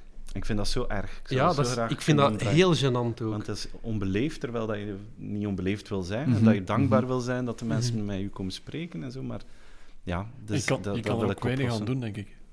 Volgens mij niks. Volgens Mhm. mij is, het, is het niet te doen. Tenzij dat je die gave hebt. Hè. Sommige mensen hebben dat. Hè. Er zijn zo trucjes dat je zo hebt van. eh, dat je zo iets onthoudt. Hè. Dus Gerard, dat is die met de scheve wenkbrauw. Of eh, dat, is die, of dat is die van, eh, van de tiramisu-dessert. Dat je zo die persoon linkt aan, Aan iets. aan iets. Ja, dat zijn zo Mhm. trucjes dat je kunt doen. Of die dan een- zinnetjes, wat, dat ik zo, wat dat heel ambetant is. Iemand komt met een boek naar u en zegt... Ah, Steven, ik heb je boek gekocht. Wil je het signeren? Ik vind het altijd superleuk als mensen dat vragen, dus ik wil dat graag doen. Maar dan gaan ze ervan uit dat je hun naam weet. En ik weet dat dan niet, dus dan zitten daar met de stiel. en mijn truc, mijn truc is dan van... God, Nu verraad ik dat die, die podcast, maar mijn truc is dan dat ik zeg... Help mij nog even, hoe spel ik uw Ja, naam ik- ja. precies? Ja. En dan zeggen ze Jan. Is dat met, met een i of met dat is een j? Dat is de J, Jan met een J. Dat is een Dus ja. goede truc. Ja, dat is om mee te kijk, ik heb hem nu verraden. Ja, oké, oké. we houden het voor onszelf. Maar er is een onuitputtelijke flash drive met een klein beetje Ja, AI. dat moet toch om, fantastisch zijn. Ja. Dat je zo, bijvoorbeeld, een van mijn favoriete boeken is Factfulness. Mhm. Waar dat al die gegevens in staan waarom dat het eigenlijk goed gaat in de wereld. En ik vind dat eh, een, een onderwerp regelmatig bij ons in de familie om het een keer over te hebben. Omdat dan iemand zegt van "Goh, de wereld staat in brand en het is allemaal om zeep. En dan wil ik zo tegenargumenten geven. En dat boek Factfulness staat daarmee vol. Maar die komen niet meer terug. Ik weet gewoon die grote lijnen, maar ik zou zo graag zeggen, ja, dat, dat, dat, als, dat zou ik graag kunnen doen. Ja. Maar dat ja, kan ik niet. Nee. Tweespraak wil politiek neutraal zijn, maar stel je voor dat je ooit op een dag premier wordt van ons land. Uh, wat zou dan jouw eerste agendapunt zijn dat je graag wil veranderen in België? Arnoud. Um, ik, ik denk eigenlijk de politieke structuur, de hopeloos complexe politieke structuur. Want zet gelijk welk talent in de politiek. En ik vrees dat die altijd weinig gaat kunnen realiseren, gewoon door de complexiteit waarin dat wij zitten. En, en ik denk dat dat... Dat is geen sexy werk, uh, minister van Vereenvoudiging zijn of zo. Maar je ziet daar een spaghetti die altijd maar complexer en complexer wordt. En, en, en ons land gaat wendbaarder moeten worden op gebied van innovatie, gezondheidszorg, op gebied van tewerkstelling. Wij moeten gewoon wendbaarder worden. En mhm. Wij zijn altijd te traag. En we zijn volgers, en al, maar nooit geen leiders. Ehm, dus ik denk dat dat eigenlijk daar het meeste noodzaak aan is. En dan gaat we ook, echt nieuwe talenten aantrekken.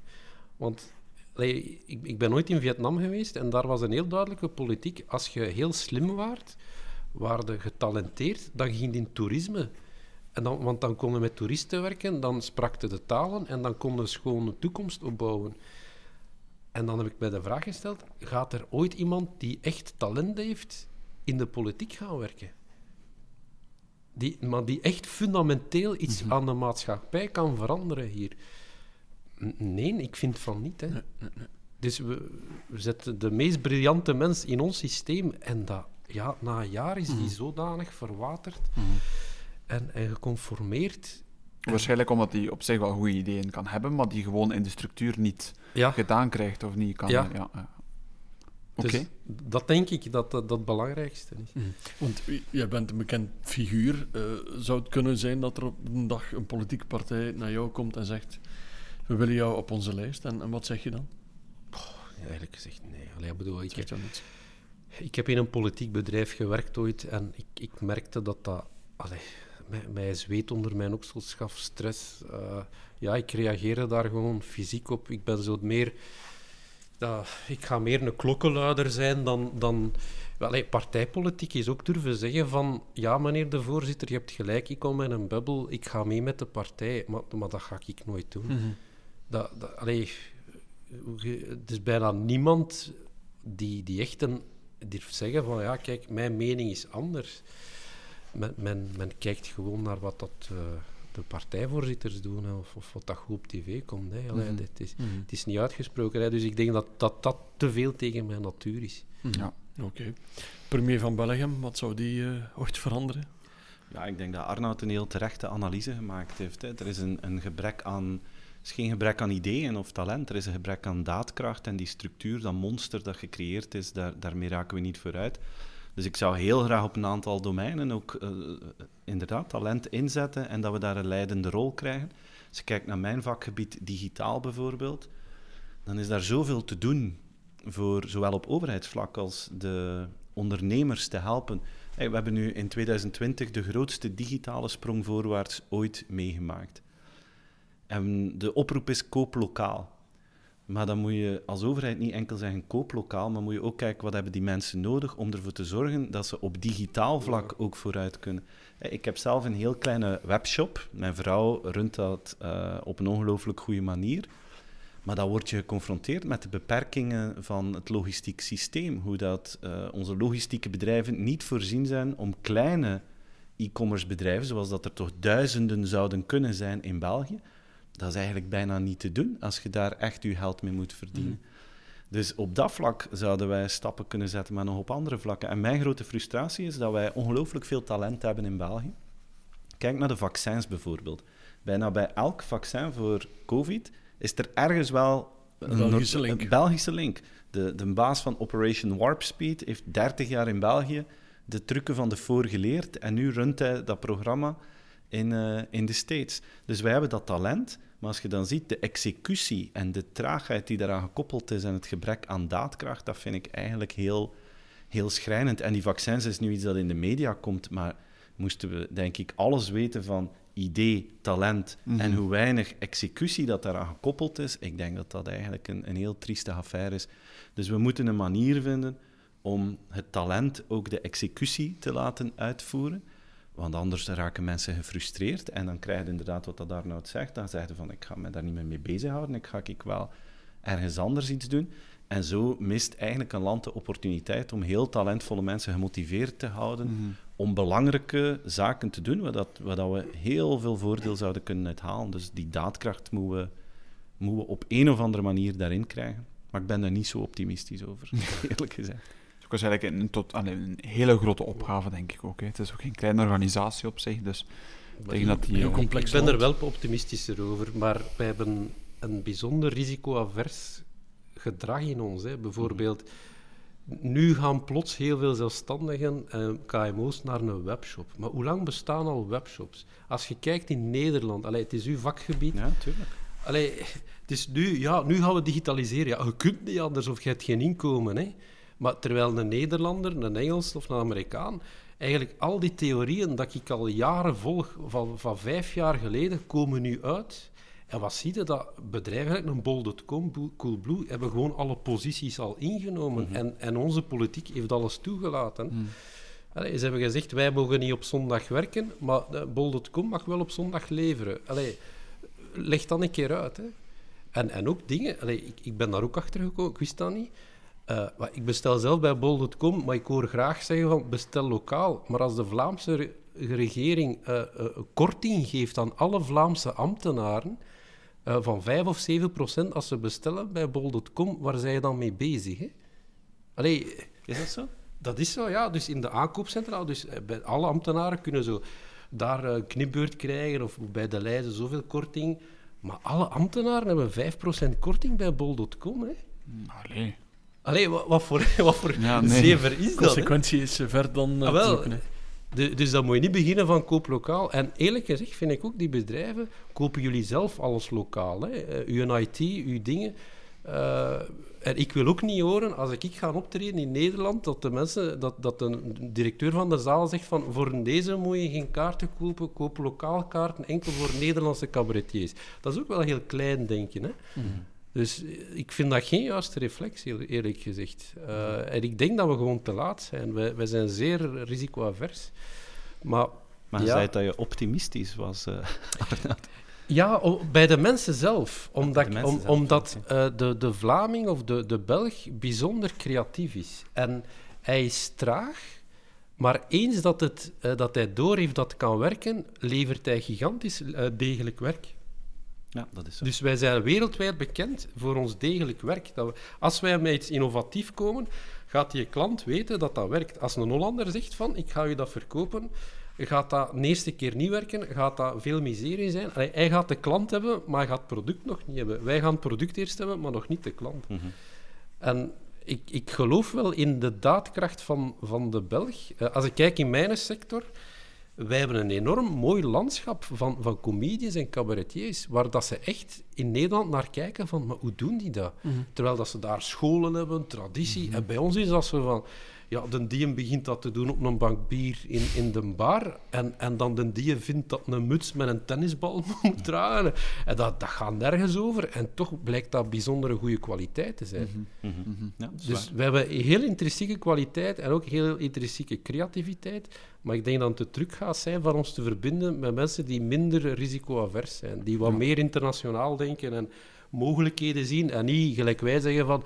Ik heb nu mijn BMW, mijn huis is afbetaald, het is genoeg geweest, ik werk hier met drie mensen en... We denken niet verder aan de kerktoren. Nee. Mhm. Ehm, ja, het heeft ergens zijn charme natuurlijk ook, hè. Maar, maar ik denk dat... dat eh, ja, als ik kijk, eh, ook het digitale, hoe traag dat, dat is binnengecijpeld hier. eh, en als ik vergelijk met andere landen... Allee, ik ging nog in theaters, daar hadden ze Foursquare. bestaat misschien nu niet, maar... Arnold is aangemeld in... Of in bibliotheken hadden ze dat. Allee, dat is bij ons gewoon onbestaande, hè. om, om te tonen van het is hier druk in, in de bibliotheek. Allee, ja, snap je? Wees erbij. Dus, ja. Mm. Maar langs de andere kant ben ik, ben ik positief, omdat wij iets intrinsiek goed in ons hebben ook. Nu, op zich kan dat goed ook, denk ik, wel voldoende beloond worden. En we kunnen al eens belonen met een, met een mooi compliment. Ehm, maar mochten we nu samenvatten, wat is voor jullie het mooiste compliment?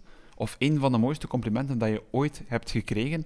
En mogen we ook weten van, eh, van wie, Arnoud? Goh, maar het is redelijk privé, moet ik zeggen. hè. Dat Dus- mag. Ja, er luistert niet zoveel. Ja, nee, nee, maar eh, liever niet. Maar ik moet toegeven dat ik eigenlijk vrij slecht ben in het ontvangen van complimenten. Daar ben Mhm. ik achter gekomen. Zoals ze zeggen, van, goede show. En dan is mijn reactie van, ja, tuurlijk, wat wil ik? Ik heb er jaren aan gewerkt. Ja, allee, ik heb er zoiets van, ja, het is mijn job, wat, wat wilde? Allee, ehm, ja, die... die, die Maar siert dat jouw ego niet als mensen dat eh, zeggen? voor een show? stuk wel, ja. wel. Voor een stuk wel. Ja, allee, weet je, je hebt altijd een beetje ego nodig en een gezond ego. Eh, Zeker in de sector waar jij werkt, denk ik dan? Of? eh, ja, ah, wel, ik, ik, ik kom tot de constatatie toch dat een ondernemer die, die grenzen verlegt en, en dat die toch altijd nood heeft aan een ego.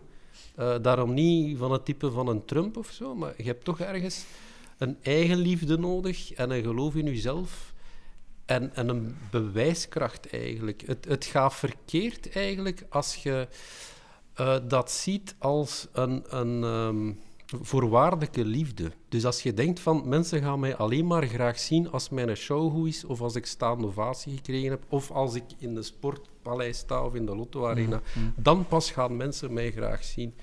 Maar als je het ziet als job en, en zo altijd weer een kleine prestatie en je bent uit je comfortzone geweest en je hebt weer een ander publiek bereikt of andere klanten, dan is dat redelijk gezond. Om, je hebt dat nodig om die grenzen te verleggen. eigenlijk. Maar in die context, hoe ervaar je dan als mensen applaus geven op het einde van een voorstelling? Geniet je daar dan van of zeg je het is een automatische reflex?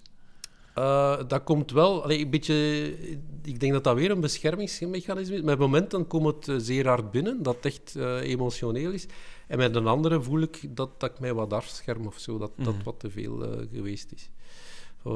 Ja, omdat ja, je moet nog naar huis rijden en je, moet, je kunt niet blijven zweven zo. Hè.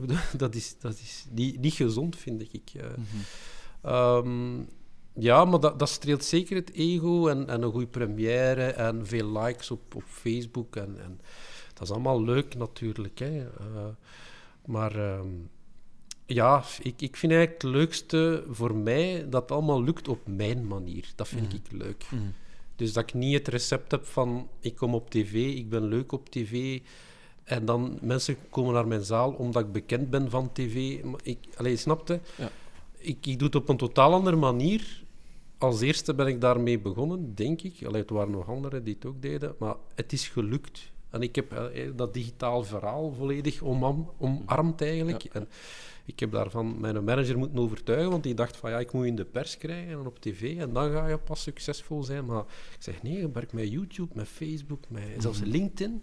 Ja, dat gaat werken. En, en ja, we hebben daarmee blijven experimenteren. En, en eh, ja, dat is gelukt. Dat, geeft, dat, dat streelt mijn ego, als ik Ja. eerlijk mag zijn. Dat is Maar- mooi. Maar dus echt één complimentje eruit halen is sowieso moeilijk, denk ik dan. Ja, ehm, ja, ik vind dat moeilijk. Nee, maar ik heb er privé, maar die, die deel ik liever niet. Nee, geen probleem, geen probleem. Gaan we een keer luisteren bij Steven ook, hè. Ik vind dat ook een heel moeilijke, moeilijke vraag. Het is, het is leuk als mensen eh, zeggen dat je een goed boek, boek geschreven hebt of als je een presentatie gedaan hebt. Bijvoorbeeld nu met die thriller, dat is iets helemaal nieuws. Dan moet ik wel zeggen, als je dan die, dat is mega spannend. Mhm. Veel spannender dan een vijfde managementboek. Dan komt dat uit en dan ben je echt benieuwd van, gaat dat hier nu goed of slecht landen? En doordat dat spanningsniveau hoger is, ben je ontvankelijker ook voor de, voor de feedback. En dan als die eerste reacties positief zijn, dan heeft me dat wel echt heel veel plezier gedaan. Ehm, maar ik denk het compliment dat ik zelf het belangrijkste vind, dat komt meestal van vrienden of familie. Die zeggen van, je hebt nu van alle toffe dingen al mogen doen. Ehm, en dat is goed verlopen de voorbije jaren. Maar hoe dat we u kennen van 10, 20 jaar geleden of 30 jaar, dat is eigenlijk nog altijd hetzelfde. Als wij afspreken, is dat niet, niet veranderd. Je bent niet veranderd als mens. Ja, dat is wat dat ik vaak hoor van, van vrienden en familie. En dat vind ik, dat vind ik wel super tof, Ja. omdat ik dat ook heel erg zou vinden, moest dat, Ja, niet beginnen moest, zweven ook moest inderdaad. dat anders zijn. Dat zou ik, niet to- dat zou ik Mhm. echt niet tof vinden van Nee. mezelf. Ben je ontvankelijk voor complimenten? Arnoud zei, soms is dat een beetje moeilijk voor mij. Heb jij dat ook? Ehm, ben er wel meestal blij voor. Ja, ik ben er blij voor. En dan, eh, je zult dat ook wel hebben, dan krijg je e-mails met, met mensen die ja, naar uw werk gekeken Ja. hebben of, of gelezen hebben en die dan iets heel tof schrijven. Dan heb ik wel, moet ik eerlijk zijn, zo in mijn mailbox een feel-good mapje waarin dat ik dat bewaar. Ik kijk daar eigenlijk nooit niet meer naar, maar ik denk van, dat is zo schoon wat dat die mens schrijft, dat ik wil dat niet, ik wil dat niet wegdoen. En ik ga dat gewoon houden. En dat, eh, dat, dus dus waarschijnlijk ben ik wel ontvankelijk Ik- voor complimenten dan, als je zo Ik, ik heb eens ooit een heel leuk compliment gekregen. Mijn eerste show ging over relaties tussen man en vrouwen. En ik, plots lag er zo eh, een briefje van... eh, zo, bedankt voor de leuke show. Wat ben ik blij dat ik homo ben. ik vond dat zo... dat was echt een hele leuke, vo- vond ik. Maar wat ik wel merk, is dat, dat mij soms plezier doet dat ik appreciatie krijg van, van mensen dat ik, dat ik zelf ook apprecieer. Eh, Ik weet dat, dat, dat iemand gelijk een Geert Noes is komen kijken naar mijn show. We hebben dan achteraf elkaar gezien en hij vond het goed. Dat, dat, dat gaf mij zoiets van, oké, eh, ik ben goed bezig. Dat is, allee, Ja. snap je? Zo, Ja, dat is waar. ehm, The credibility of the source. Dat is echt van, dat is iemand die het naar waarde schat. ja, En die ook zou zeggen als het niet goed is. ja, inderdaad. Ja, waar. inderdaad Dat vind zo, ik ja. ook. Ja. Oké. En geven jullie zelf makkelijk complimenten aan anderen? Of is dat not done of, of moeilijk? Of... Nee, ik let er wel op om dat, eh, ik let er wel op om dat te doen, omdat ik, omdat ik denk dat, dat, dat mensen dat wel graag hebben. Dus ik probeer dat Ja. wel te doen. Ja, ik, ik probeer toch ook al- als mensen goed werk geleverd hebben, ook echt te zeggen van dit was echt goed werk. Echt wel Ja. bedankt. Je hebt getoond dat je het kunt, eh, vakmens. Mhm. Het omgekeerd is ook waar. Als ik zeg van jongen of meisje, allee, sorry, maar je- op je naamkaartje staat het, maar eigenlijk kun je het niet. eh, sorry, nee. Nee. maar, maar als het echt goed is, ga ik ook... Allee, mijn website is nu herdaan door een meisje van 23 jaar of zo. En die heeft uitstekend werk gedaan. Dus ik ga die ja, echt eh, bedanken ook. En, en, en dat ook expliciet zeggen. En zeggen wat dat ze echt zeer goed gedaan heeft. En waar dat ze misschien wat kan verbeteren of zo. Niet zozeer in haar werk zelf, maar in, in, in eh, ja, andere zaken die er rondhangen. Van een bedrijf te runnen of zo. Maar nee, dat ga, dat ga ik zeker delen. Iemand die, die goed werk levert, ga ik direct steunen. Ook. Oké, ik vind dat jullie tijdens deze podcast ook heel goed eh, werk geleverd hebben. Dat, we is, zijn... dat is een compliment. Ja, Ja. ik, Dank u. ik zeg het alsjeblieft. Het, het alsjeblieft. is gewoon ontvangen. Ja, maar ideaal, ideaal. Nee, ik denk dat we ondertussen aan het einde gekomen zijn van deze podcast. Ik zou jullie alleszins heel hartelijk willen bedanken om eh, tot hier af te zakken in deze coronaproofe studio. Ik vond Ehm, het super Ja, interessant. ik ook echt wel. Het was eh, heel wel. mooie inzichten, met veel nieuwe tips naar huis. Dat is je superleuk om hier Ja. te mogen babbelen. Ja, dat dus is bedankt mooi. voor de uitnodiging. Met heel veel plezier. Heel goede aanpak. Ja. Super. Want dan Dank vragen we altijd aan de mensen ook, hoe, hoe hebben jullie het zelf ervaren? Ah, ik vind het een heel origineel format. Hè. Meestal is eh, podcast eh, voor mij meer inhoudelijk over mijn werk en dat vind ik ook leuk. Maar dit was zo ja, iets helemaal anders, Mhm. meer persoonlijk, eh, waardoor dat Ja. je andere dingen vertelt. Ik denk mensen die luisteren horen dan iets nieuws over ons en dat vind ik Ja. wel vind ik heel goed aan het format. Ja. Klopt. Super. Arnoud, herken je dat? Eh, ja, wel, eh, ik moet zeggen dat eh, de zoveelste eh, dingen van hoe zij begonnen met comedy en wie Ja. kende nog en, en komt overeen met andere comedians en hoe schrijft hij. dat, is, dat is een verhaal dat je al vaak verteld hebt. Ehm, eh, dus allee, mij spreekt dat minder aan en meestal ga ik daar niet meer op in. Maar meestal ga ik nu op een podcast of een interview in als ik denk van ja, hier zit een originele aanpak in. En ook het feit dat je twee mensen bij elkaar zet. Ja.